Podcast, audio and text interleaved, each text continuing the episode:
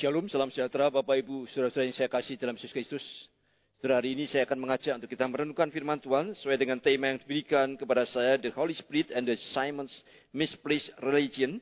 Mari kita membuka dalam kisah para rasul pasal yang ke-8, ayat 14 sampai dengan ayatnya yang ke-25, saudara. Saya akan memakai terjemahan daripada LAI TB2, saudara.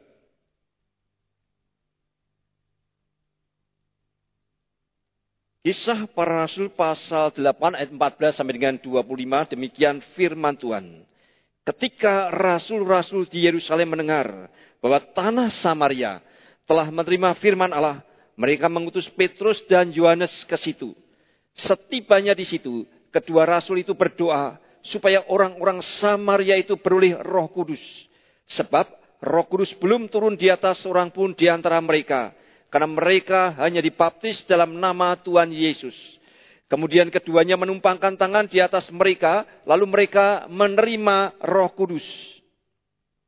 Ketika Simon melihat bahwa roh itu diberikan melalui penumpangan tangan rasul-rasul itu, ia menawarkan uang kepada mereka, serta berkata, berikanlah juga kepadaku kuasa itu, supaya jika aku menumpangkan tanganku di atas seseorang, ia menerima roh kudus.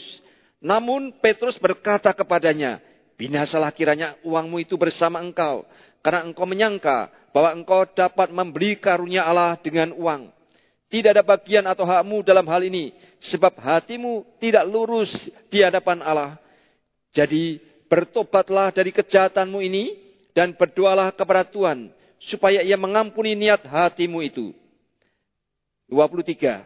Sebab Kulihat bahwa engkau memendam iri hati yang pahit dan terjerat dalam kejahatan. Jawab Simon, hendaklah kamu berdoa untuk aku kepada Tuhan, supaya kepadaku jangan kiranya terjadi segala apa yang telah kamu katakan itu.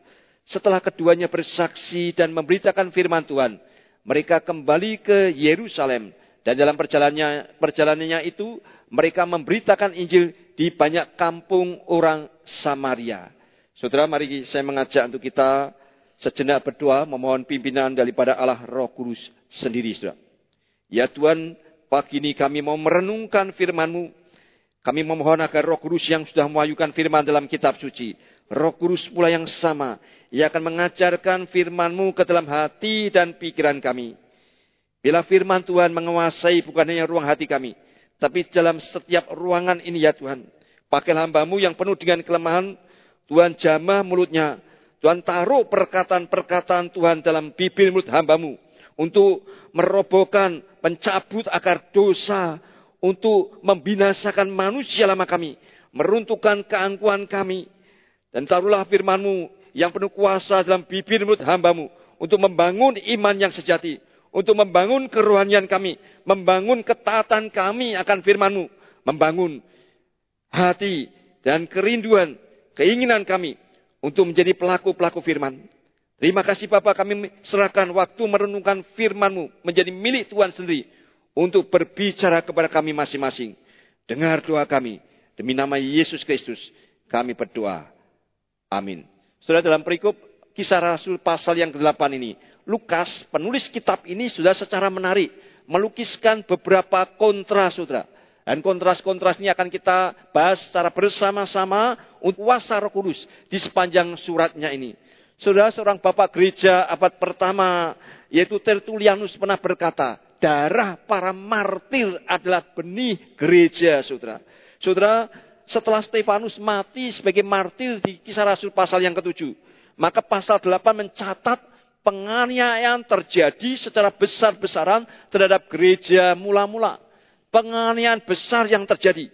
Dan penganiayaan ini menimbulkan efek seperti angin yang bertiup, yang meniup benih sampai tersebar ke mana-mana. Maka gereja terdiaspora, saudara. Tetapi waktu gereja terdiaspora, itu justru menghasilkan panen yang lebih besar, saudara. Saudara, kata yang diterjemahkan dengan tersebar, diaspero, ayat 1 dan ayat 4, dua kali, saudara.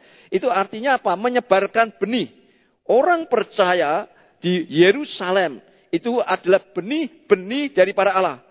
Penganiayaan terhadap jemaat di Yerusalem itu digunakan oleh Allah untuk menabur dan menanam benih-benih itu ke tanah yang baru.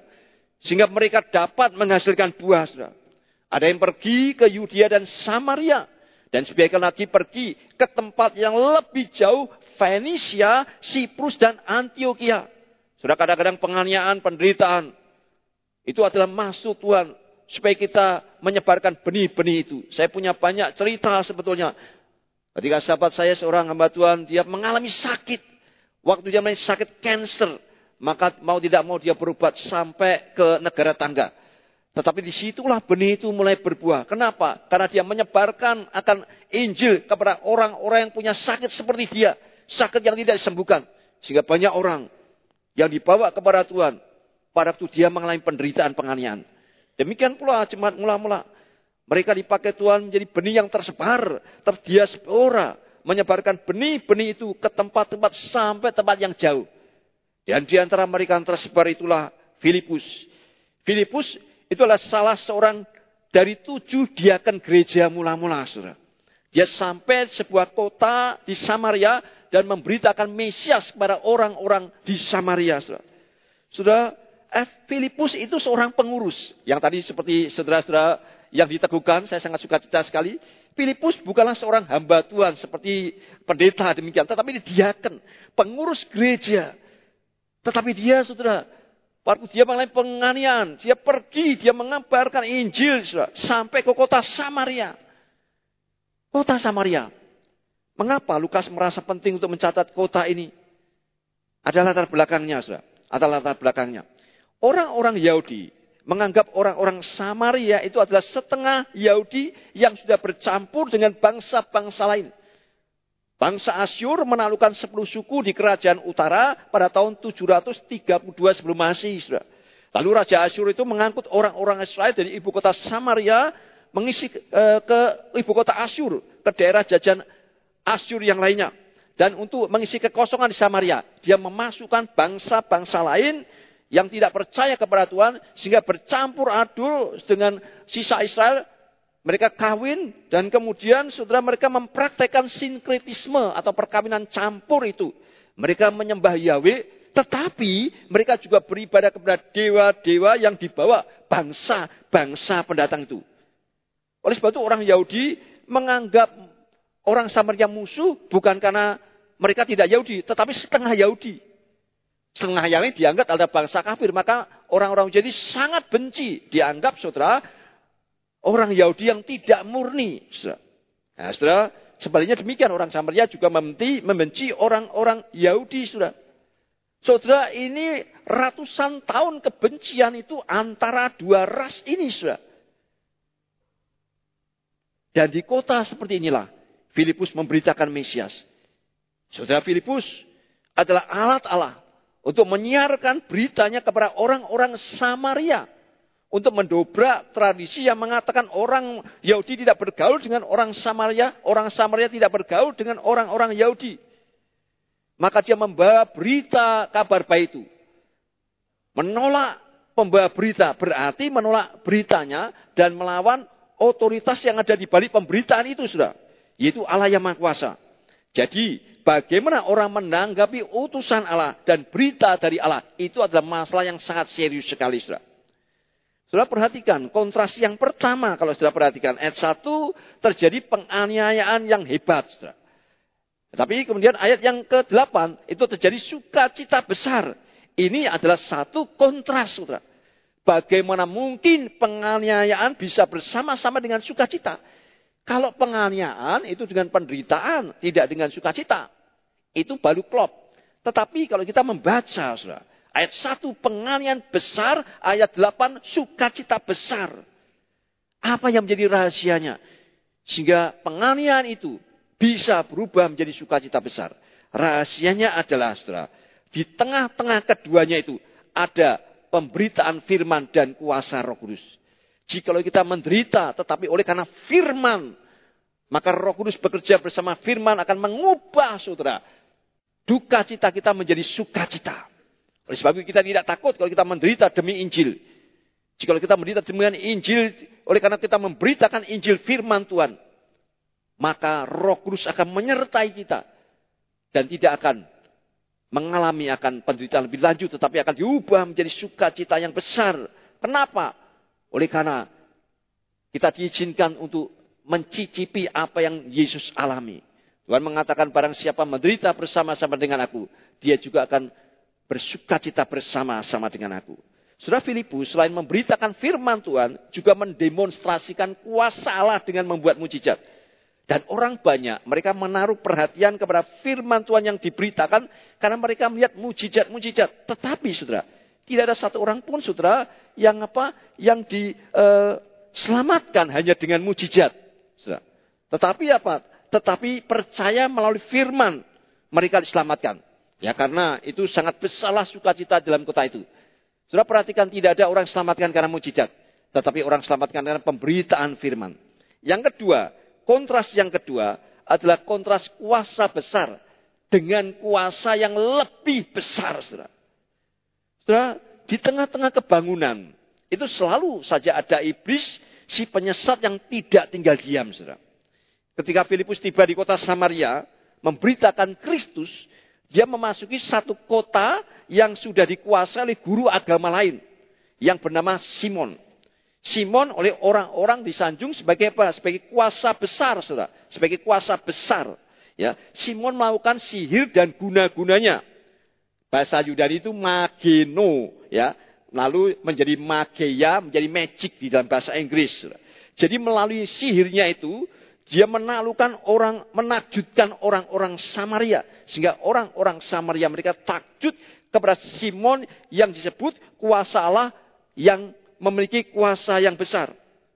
Sudah gelar kuasa Allah ini, sudah menurut perpustakaan kuno Gnostik yang ditemukan di Nag Hammadi di Mesir, itu menggambarkan konteks abad keempat Masehi, saudara, yaitu ketika istilah the great power itu menunjukkan kepada siapa? The great power itu ada gelar ilahi.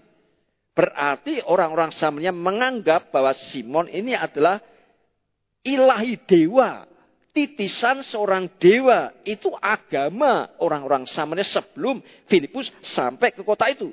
Mereka mengatakan ini ada great power. Inilah kuasa yang besar. Tetapi ternyata si kuasa besar Simon ini yang sudah bertahun-tahun menguasai kota itu. Tidak bisa bersaing dengan kekuatan dari berita Injil Yesus Kristus yang dinyatakan oleh Paulus. Maka Lukas mengontraskan hal-hal ini melalui ayat-ayat yang menarik sekali kalau kita dalam bahasa aslinya saudara ya. Dalam perikop kita ini, kontrasnya apa? Kita perhatikan. Jikalau sebelumnya orang Samaria memperhatikan katanya prosaikon. Perhatikan dua kali ayat 10 11. Memperhatikan Simon, gini semua memperhatikan saudara. Ya kalau dalam terjemahan baru itu dikatakan dengan bulat hati menerima. Tapi sebelumnya kata kalau di terjemahan literal semua memperhatikan prosaikon apa yang Filipus katakan. Sebelumnya kan mereka memperhatikan Simon, Kini mereka memperhatikan apa yang Filipus katakan. Kedua, jika sebelumnya telah dibuat kagum oleh Siri Simon, kini Simon sendiri kagum. Yang melihat mujizat yang dilakukan roh kudus melalui Filipus. Jikalau sebelumnya, saudara, Simon menceritakan membual sebagai seorang yang besar dan telah diakui sebagai the great power, Kini dia berdiri tercengang melihat tanda-tanda dan mujizat besar yang terjadi melalui Injil, saudara. Dan jikalau, saudara, sebelumnya Simon menceritakan dirinya sebagai orang besar. Kini Filipus menceritakan Injil kabar baik tentang kerajaan Allah dan tentang nama Yesus Kristus yang besar. Saudara, saudara perhatikan, saudara. Ini disengaja dikontraskan untuk melihat bagaimana kuasa Injil dan kuasa Roh Kudus yang bekerja melalui firman Injil yang diberitakan. Saudara, mujizat itu membuktikan pesan daripada Filipus. Tetapi firman Tuhanlah yang menarik orang ke dalam kerajaan Allah melalui iman dalam Yesus Kristus. Saudara, iman timbul bukan dari mujizat. Oleh karena mujizat mungkin orang tertarik, saudara. Tetapi tidak membuat orang sungguh-sungguh bisa mengenai iman yang sejati. Apa sih kurangnya Yesus melakukan mujizat, saudara? Yesus melakukan banyak mujizat. Walaupun mungkin cuma tujuh mujizat yang catat dalam Injil Yohanes. Dan banyak orang yang mengikuti Tuhan. Yesus memberi, melakukan mujizat. Memberi makan lima ribu orang. Saudara, ribuan orang diberi makan. Bahkan dua kali catat dalam Injil. Mereka benar-benar. Tetapi ketika Yesus berbicara tentang apa? Tentang salib. Ketika Yesus berkata, barang siapa tidak makan dagingku dan minum darahku, dia tidak layak bagiku, maka semuanya bubar. Dari ribuan orang tinggal berapa? Dua belas. Dua belas. Ketika Yesus bicara dengan firman yang keras, tinggal dua belas. Tuhan memang menyaring. Tuhan tidak ingin jumlah yang banyak, tetapi mereka orang yang tidak sungguh-sungguh percaya, saudara. Saudara, mujizat yang dilakukan tidak membuat orang percaya. Tetapi firman itulah yang membuat orang percaya. Roh Kudus bekerja melalui firman. Dan kuasa roh kudus yang bekerja melalui firman Kristus itu menaklukkan si kuasa besar daripada Simon ini. Kemudian yang ketiga yang menjadi satu yang perlu kita menunggu lebih dalam lagi. Yang ketiga, saudara, kisah Simon ini menunjukkan bahwa beragama tetapi tidak mengenal Allah. Mengaku percaya tetapi belum lahir baru. Saudara mari kita perhatikan. Simon yang diakui sebagai uh, the great power oleh orang-orang sekota itu mewakili agama dunia yang tidak mengenal Allah yang sejati. Kalau ditanya sudah punya agama, saudara, dengan cepat jawab, sudah. Tapi kalau ditanya, sudahkah engkau sungguh-sungguh mengenal Allah yang kau sembah? Tidak secepat itu menjawabnya seperti sebelumnya, saudara. Kisah para rasul perikop yang tadi kita baca itu menceritakan setelah Filipus memberitakan Injil, Injil di kota Samaria, banyak orang percaya, termasuk Simon juga percaya. Dan dibaptis. Alkitab mengatakan itu. Simon juga percaya dan dibaptis oleh Filipus. Lalu dia mengikuti ke mana pun Filipus pergi karena dia kagum terhadap mujizat-mujizat yang dilakukan Filipus. Dia mengikuti karena apa? Karena ada masuk dia, saudara berita pertobatan orang-orang Samaria sampai ke telinga para rasul Yerusalem. Maka diutuslah Petrus dan Yohanes di Samaria. Maka kedua rasul yang utama ini, Petrus yang paling senior dan Yohanes yang paling junior, saudara, mendoakan orang-orang Samaria agar mereka beroleh roh kudus. Yang menjadi perdebatan, kenapa kok di sini dikatakan orang Samaria percaya melalui pemberian Filipus, tapi kemudian kok belum punya roh kudus, harus didoakan, ditumpangi tangan, lalu beroleh roh kudus. Apakah ini bicara tentang second blessing, saudara? Apakah demikian saya tidak bahas ini karena temanya mungkin nanti akan tema yang berbeda. Tetapi satu hal, kedatangan Rasul Petrus dan Paulus adalah meneguhkan, saudara. Kenapa? Karena tadi ada perbedaan, ada pemisahan antara orang Samaria dan orang Yahudi, maka perlu peneguhan dari para rasul agar supaya roh kudus turun atas mereka. Beda dengan zaman kita. Kita tidak perlu lagi peneguhan rasul karena kita punya Alkitab yang adalah sudah lengkap. Alkitab adalah gereja dibangun atas pondasi rasul dan para nabi. Sehingga kita sudah punya lengkap, tidak perlu lagi ada langkah kedua, second blessing. Kita menerima roh kudus waktu kita percaya kepada Tuhan. Maka roh kudus diberikan kepada kita menjadi jaminan keselamatan kita, jaminan hidup yang kekal. Saudara. Nah, ketika berita pertemuan sampai ke Samaria, maka Yerusalem mengutus Rasul Petrus dan Rasul Yohanes. Mereka berdua. Lalu menumpangkan tangan atas orang-orang Samar yang percaya dan mereka beroleh roh kudus. Dan ketika Simon melihat hal itu, maka dia, Alkitab mencatat, dia menawarkan uang kepada keluar rasul itu agar ia bisa membeli roh kudus. Petrus menegur Simon dan mengatakan bahwa dia masih terikat oleh dosa dan oleh kesesatan. Saudara, kesesatan seperti apakah saudara ya? Agama Simon itu. Saudara, agama Simon adalah kepercayaan palsu yang mencampur adakan keyakinan Kristen dengan kepercayaan lamanya, sinkretisme. Saudara, kita mungkin sudah dikatakan beragama, bahkan menjadi Kristen. Tapi masihkah kita mencampur adukan kepercayaan kita yang lama dengan iman Kristen? Sebagai orang-orang Tionghoa sering kali kita itu sering kali membutuhkan namanya serep. Ya, bahan serep semuanya. Saudara. Jadi berpikir, percaya Yesus tapi juga percaya yang lain. Kalau ini ada cadangannya begitu. Tetapi sesuatu hal yang seperti demikian justru itu adalah satu kejahatan di mata Tuhan. Saudara. Banyak orang yang kemudian saudara mereka agamanya sinkretisme. Apa pun diterimanya. Apa pun dia terima saudara. Itu adalah agama Simon. Agama yang sesat. Agama Simon adalah agama yang menganggap bahwa Allah dalam hal ini roh kudus dapat dibeli dengan uang. Berapa banyak agama yang berpikir dia bisa membeli Allahnya, membeli Tuhannya, bisa menenangkan dengan memberi persembahan atau membeli korban, sudah. Itu adalah agama-agama dunia. Mereka paling takut kepada dewa perusak. Maka supaya dewa tidak merusak, maka mereka memberikan kurban-kurban. Apa pun itu. Supaya apa? Itu artinya membeli Allahnya. Simon punya pemikiran demi meskipun sudah percaya. Bahkan sudah dibaptis. Dia menganggap saya bisa beli Allah dengan uang. Saya bisa beli roh kudus dengan uang. Terus jangan sampai kita punya pikiran yang demikian, saudara. Pada waktu yang memberikan persembahan bukan kita membeli keselamatan kita, bukan membayar hutang dosa kita. Waktu kita memberi persembahan itu adalah satu ungkapan syukur kita kepada Tuhan yang sudah menyelamatkan kita, yang sudah memberkati kita begitu limpahnya.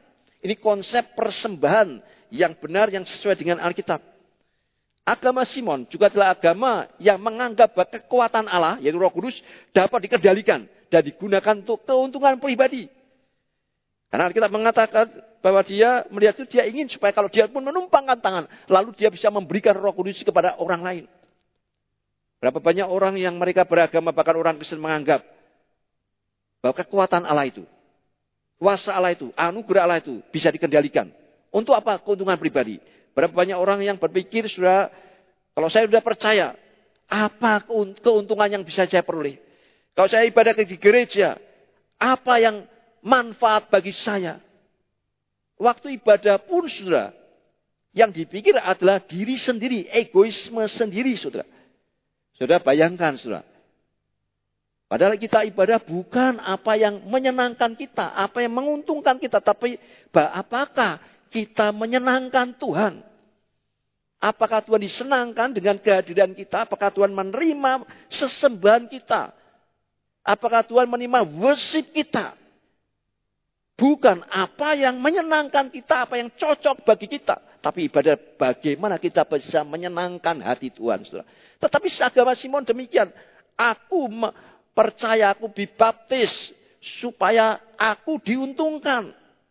Supaya berapa banyak yang bisa aku ambil sebagai keuntungan waktu aku memeluk agama ini. Itu adalah agama Simon, saudara.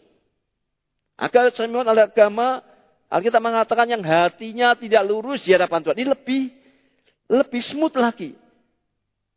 Dia mengikuti ibadah, dia mengikuti Filipus ke mana pun, dia tajud ya terhadap mujizat-mujizat. Mungkin banyak orang tajud terhadap khotbah firman Tuhannya, senang terhadap khotbah yang baik, tetapi hatinya tidak lurus. Hatinya tidak lurus. Ini yang mengucapkan Rasul Petrus. Dan saya percaya ketika Rasul Petrus menyampaikan itu adalah dalam kuasa Roh Kudus. Itu menembus hati Simon yang paling dalam. Membongkar motivasi dia mengikut. Filipus saudara. Membongkar motivasi dia percaya. Tetapi sungguhnya tidak sungguh-sungguh hatinya lurus di hadapan Tuhan. Saudara mari saudara kita jangan memiliki hati yang berkelok-kelok. Hati yang tidak lurus di hadapan Tuhan. Waktu kita beribadah, waktu kita melayani, mari saudara,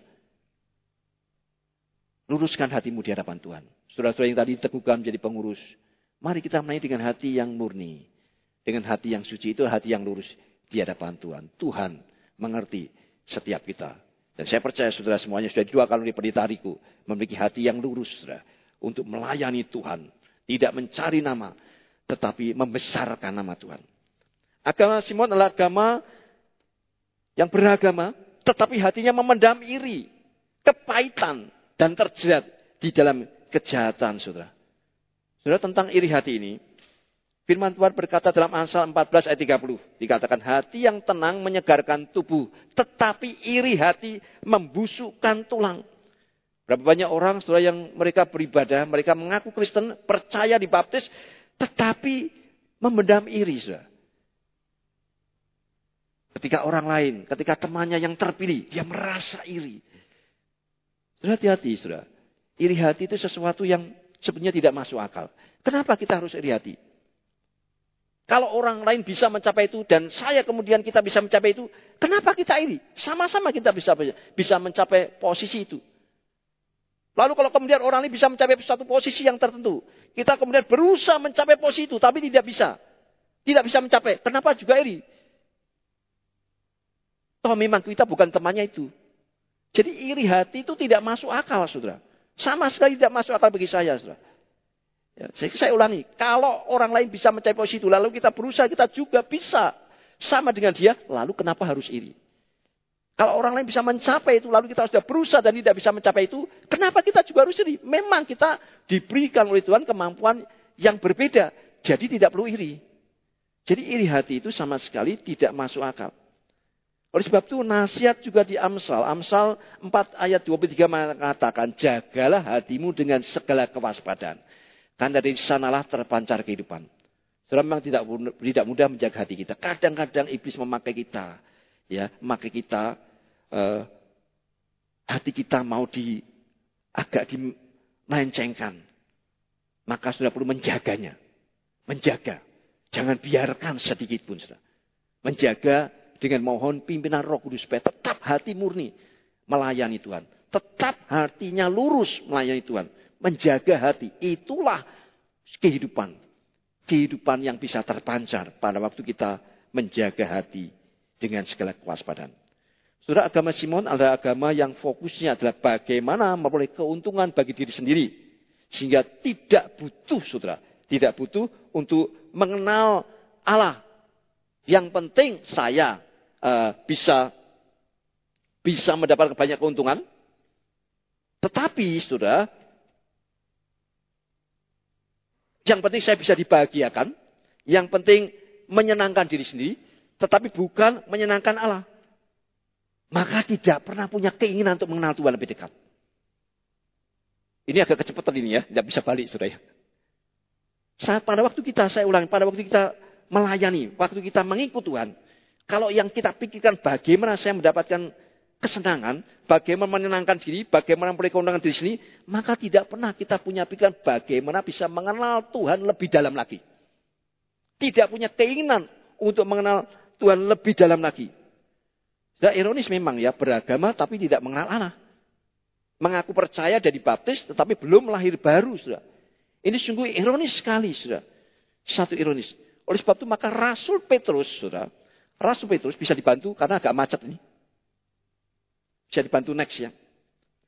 Maka Rasul Petrus dengan tegas, saudara, mengutuk ajaran Simon dan memanggil dia untuk bertobat. Di dalam kisah Rasul 8 22 dikatakan, jadi bertobatlah dari kejahatanmu. Dan berdoalah kepada Tuhan supaya ia mengampuni niat hatimu ini. Ketika Petrus menegur, bukan sekedar menegur, tetapi mengundang pertobatan. Memanggil dia untuk bertobat, saudara. Pertanyaannya apa yang maksud dengan pertobatan? Apa saudara? Apakah bertobat itu berarti menyesali dosa saudara? Apakah bertobat menyesali dosa? Kalau bertobat adalah menyesali dosa itu identik dengan pertobatan, berarti Yudas Iskariot sudah bertobat. Karena Yudas menyesali perbuatannya dan bahkan mengembalikan uang yang ia terima dari hasil menjual Yesus. Dia tahu dia salah, dan dia tahu, dia sadar dia bersalah, dia menyesal. Dan karena itu dia berkata dalam Matius 27 ayat 4 dikatakan, Aku telah berdosa karena menyerahkan darah orang yang tak bersalah. Lalu dia melimparkan uang itu. Tapi orang-orang Yahudi tidak mau menerima uang itu, sudah. Ini uang haram. Ya, tidak mau menerima. Dia limparkan di bait Allah. Tetapi semua itu, sudah, belum berarti bertobat. Belum berarti bertobat, sudah. Karena meskipun ia tahu kesalahannya, ia menyesali kesalahannya dan bahkan mengembalikan uang perak itu, tetapi dia tidak kembali kepada Tuhan Yesus. Dan Alkitab mencatat, setelah dia melimparkan uang perak itu, ia apa? Ia pergi dan apa? Menggantung diri. Menggantung diri. Saudara, kalau penyesalan tidak identik dengan pertobatan, lalu apakah yang dimaksud dengan bertobat? Apa yang maksud dengan bertobat, saudara? Apa yang maksud dengan bertobat? Saya mundurin saudara ya, ini karena tadi agak macet ya. Apa yang maksud dengan bertobat? Bertobat berarti mengakui dosa, meninggalkan dosa, dan berpaling kepada Tuhan, serta menerima jasa Kristus yang mati di kayu salib membayar hutang dosa-dosa kita. Itu artinya bertobat. Sudah lihat, fokusnya adalah pada salib Kristus. pada karya Kristus, pada jasa Kristus yang diperhitungkan membayar hutang dosa-dosa kita. Waktu seorang bertobat, saat itulah roh kudus diberikan. Ini ironis. Tadi Simon, saudara, mau beli supaya dapat roh kudus. Petrus tegur dia dan kata bertobatlah. Kalau dia sungguh-sungguh bertobat, dia akan terima roh kudus. Tanpa beli, tanpa bayar. Tapi Simon tidak bertobat. Ya, para penafsir mengatakan tidak tidak eh, tidak tercatat, saudara, Simon bertobat. Bukan dari membeli ia bisa mendapat roh kudus, tetapi barang siapa bertobat dan menerima Tuhan Yesus, dia akan menerima pengampunan dosa dan karunia roh kudus, saudara. Dan Lukas membandingkan kontras ini, saudara. Saudara, bagaimana pelajaran daripada kisah ini? Yang pertama, kita belajar tentang pak kuasa dan kedaulatan daripada Tuhan. Kisah Simon menunjukkan bahwa Tuhanlah yang memiliki kuasa kedaulatan untuk mengaruniakan roh kudus. Dan tidak ada harga yang dapat kita bayar untuk membeli roh kudus. Karena roh kudus adalah karunia Allah yang diberikan bagi orang yang percaya. Yang kedua kita belajar waspadailah terhadap kesesatan. Waspada terhadap agama-agama palsu yang terus menerus saudara itu muncul dalam bentuk yang baru yang mengajarkan doktrin yang bertentangan dengan firman Tuhan saudara. Ya, waspada terhadap agama yang tidak berdasarkan kebenaran Alkitab. Yang bukan hanya dapat merusak iman kita, tetapi juga relasi kita dengan Tuhan. Sekarang banyak muncul, sudah akan ajaran-ajaran sesat, sudah. Gereja Tuhan yang maha kuasa, kilat dari timur, sudah. Salah satunya, mereka ada websitenya dari YouTube sangat indah sekali, ya sangat bagus sekali, drama-drama. Tetapi sebetulnya ajarannya ajaran sesat. Minggu depan saya akan khotbah di gereja gereja yang saya gembalakan di Citakan tentang ajaran sesat, Saudara. Ya, tentang ajaran sesat salah satunya saya akan membahas apa ciri-ciri dan contoh-contohnya yang berkembang pada masa kini, Saudara. Kita perlu hati-hati, Saudara. Kalau mau belajar firman jangan di luar gereja. Karena tidak ada yang membimbing dan itu bisa menyesatkan. Meskipun menarik sekali, meskipun nampaknya memberikan keuntungan. Hati-hati yang menawarkan banyak keuntungan justru, Saudara. Itu sesuatu yang perlu saudara hati-hati. Tapi kalau mau belajar Alkitab sungguh-sungguh, belajar di gereja ini. Karena sudah akan dipimpin oleh hamba-hamba Tuhan.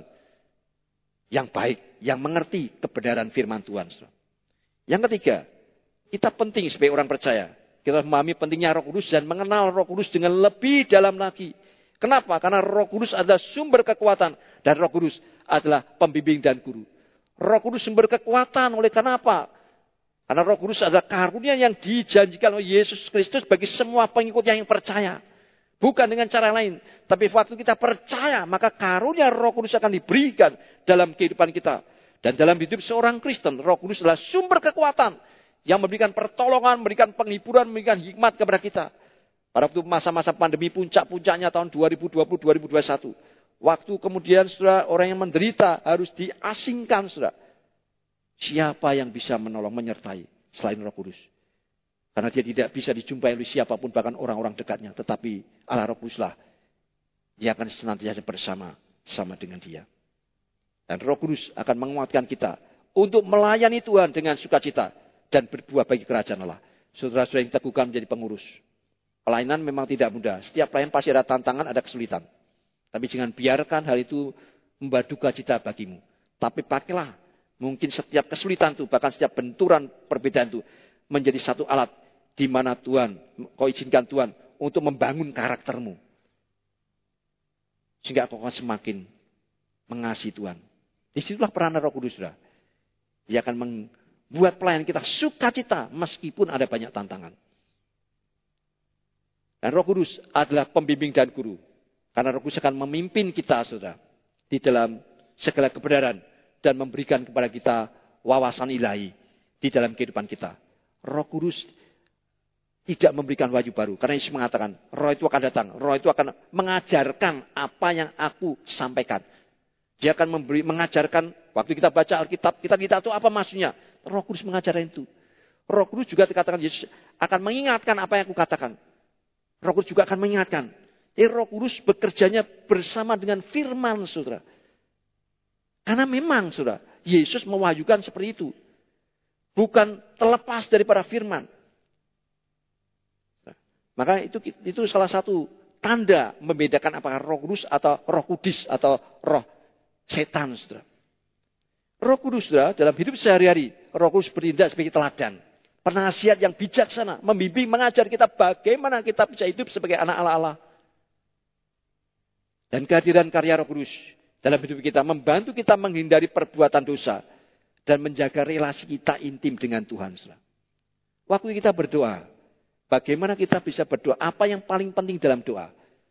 Yang paling paling paling penting dari doa adalah persiapan doa. Supaya kita bisa sungguh-sungguh mengalami hadirat Tuhan. Doa tidak bisa langsung, sudah pada waktu kita langsung kita tidak siap konsentrasi kita. Hati kita tidak bisa tertuju kepada hadirat Allah. Tetapi persiapan doa, Bapak Gereja mengatakan, persiapan doa saya bisa berjam-jam. Ketika saya ingin mengalami hadirat Tuhan, saya persiapan saya baca kitab suci, saya nyanyi, saya memuji Tuhan. Baru setelah saya siap, saya baru bisa berdoa. Kita tidak demikian, sudah. Kita doa langsung saja kebut-kebutan, sudah. Tidak ada persiapan, sudah. Tetapi orang-orang kudus, mereka membutuhkan waktu untuk persiapan doa. Dengan memuji Tuhan, dengan membaca kitab sampai mereka siap menghadap hadirat Allah. Baru mereka mengucapkan kata-kata baik dalam hati maupun dalam mulut mereka. Itulah doa. Di mana kehadiran karya roh kudus itu akan membangun relasi kita yang intim dengan Tuhan. Saudara, saya diminta memberikan tiga pertanyaan aplikatif. Saya akan memberikannya sebagai PR bagi saudara untuk saudara renungkan, untuk saudara lakukan. Saudara. Renungkan baik-baik. Yang pertama, saudara, pertanyaan refleksi yang pertama. Simon hendak memakai roh kudus untuk kepentingan komersial. Dia ingin membeli dan kemudian dia ingin supaya kemudian dia juga bisa menumpang antang-antang lalu kemudian memberikan roh kudus. Berarti dia juga mau menjual kembali. Dia mau pulaan saya, lalu dia mau jual kembali. Apa pendapat saudara tentang tanggapan yang diberikan Rasul Petrus kepada Simon? Di ayat 20 sampai 23. Nanti saudara baca di rumah. Pertanyaan refleksi yang kedua, saudara. Seberapa dalam saudara mengenal Allah Roh Kudus? Seberapa dalamnya saudara mengenal Allah Roh Kudus, saudara? Dan seberapa besar saudara merindukan kehadiran roh kudus dalam hidup sehari-hari. Renungkanlah tiga pertanyaan ini. Menjadi reflektif buat kita masing-masing. Kiranya firman Tuhan boleh memberkati kita. Mari kita masuk di dalam doa. Kami bersyukur Tuhan kalau hari ini Tuhan Engkau mau berfirman, Engkau mengajarkan kebenaran kepada kami. Ampuni kami kalau kami tergelincir tanpa sadar menganut agama seperti Simon. Simon dicatat sudah percaya dan bahkan dibaptis. Tetapi hatinya tidak lurus, hatinya memendam iri hati. Yang mau memakai Tuhan dalam kepentingan keuntungan dirinya secara komersial. Dia tidak berusaha mengenal sungguh-sungguh Tuhan yang disembahnya.